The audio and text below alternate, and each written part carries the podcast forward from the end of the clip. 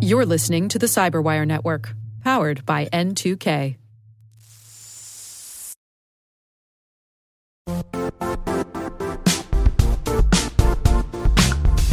The IT world used to be simpler. You only had to secure and manage environments that you controlled. Then came new technologies and new ways to work. Now, employees, apps, and networks are everywhere. This means poor visibility, security gaps, and added risk. That's why Cloudflare created the first ever connectivity cloud. Visit cloudflare.com to protect your business everywhere you do business.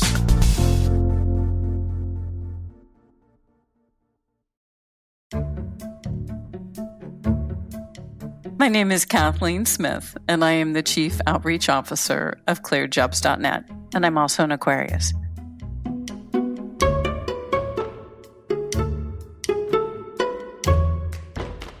I remember very clearly sitting in my parents' bedroom and looking at my dad's shoes and looking down at them and going, I'm supposed to fill those.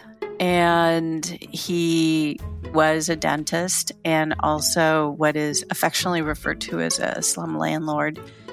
And he did tell me later on I didn't have to become a dentist and I didn't have to be a slum landlord, but I did have to be successful and I did have to go to college. I actually had to go to graduate school. When I was uh, in high school, I was basically told that they would pay for all the education as long as I didn't get married until I was at least 30. So there was some pretty strong guidelines as to being successful, being driven, um, and excelling.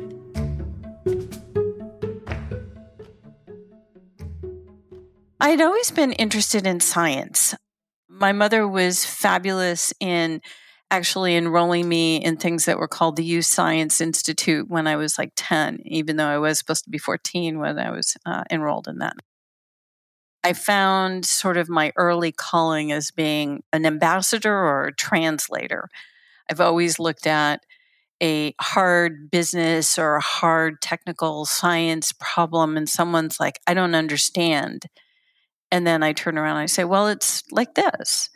And I usually have pretty good luck with people understanding what I'm conveying to them. So I went on to be more of a hard science, hard math, and high school and um, college, and people are like, "What's a blonde, blue-eyed woman who's supposed to be a surfer being sort of a biochemist and law student?"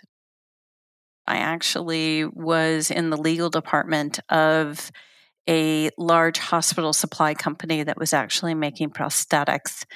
And I was writing some of the first um, informed patient consent marketing brochures so that people who knew that what they were getting implanted into them, sort of the, you know, what would happen. And I just sort of realized that, you know, this translator role, this explaining two sides really helped. But it was really hard to get a job in that. So I got a job being um, insurance salesperson. Uh, I put together a program at the right age of 24 on how to increase that revenue and it was successful and then they fired me because they said oh we need to create a new strategy and so i went and worked with another insurance company and did the same thing and made them more money. But it wasn't feeding my soul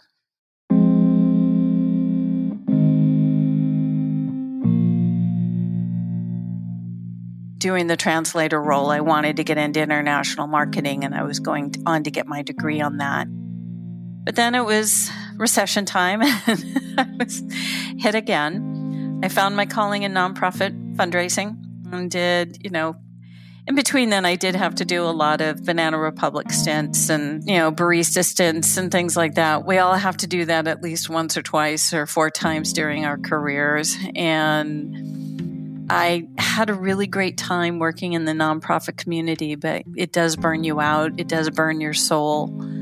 I knew that I wanted to raise money for the environment, but I had to cut my teeth on health profits and um, healthcare nonprofits. And so several of us ended up having PTS after working there. I'm very proud that um, all of the phenomenal marketing professionals I worked with there are now part of my team at clearedjobs.net. Uh, it was great to see some great talent, and I wanted to make sure they had a supportive environment.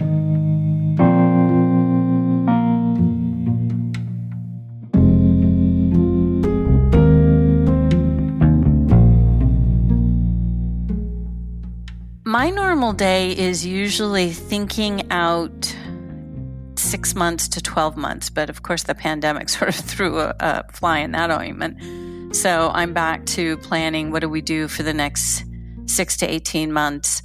I have a phenomenal team that I'll, I'll, have an idea and they're like, okay, we'll take it.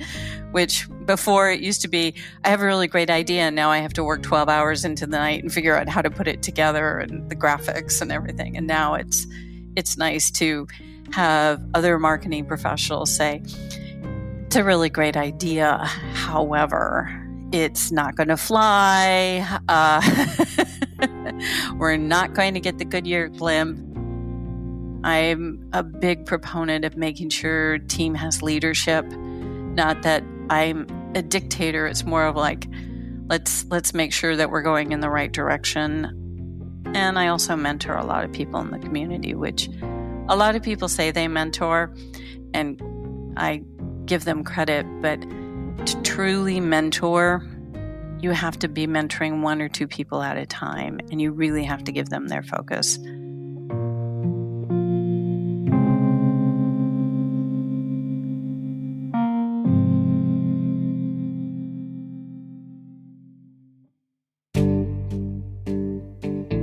I'm always fascinated that having, you know, there's so many of us who have a career and we can honestly say it doesn't stir our soul.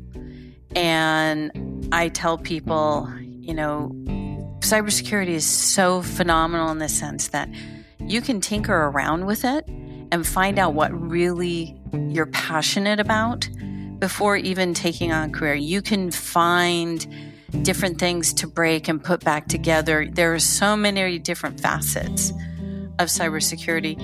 And so, my advice what are you passionate about?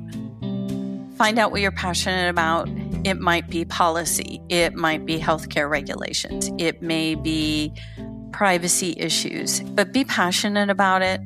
Our life is too short to not be passionate about what you're doing. I would love to be remembered, but I know that we are all just a blink in everyone's eye. So I know people won't remember me. Um, I know a few people will say thank you for the things that I've done to help them move on in their career, and then they'll forget about me. It's fine. I'm fine with that. I know I've made an impact. If it was different, I would just like to people to remember that I helped them when they needed to be helped and I provided a clear voice for people who didn't have a voice.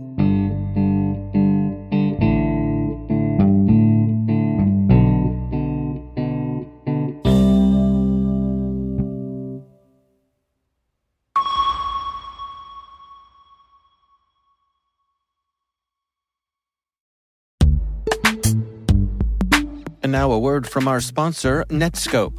Netskope is a worldwide leader in SASE and Zero Trust. Its unified platform, Netskope One, provides optimized access and zero trust security for people, devices, and data anywhere they go, helping customers reduce risk, accelerate performance, and get unrivaled visibility into any cloud, web, and private application activity. To learn more about how Netskope helps customers be ready for anything on their SASE journey, visit netskope.com.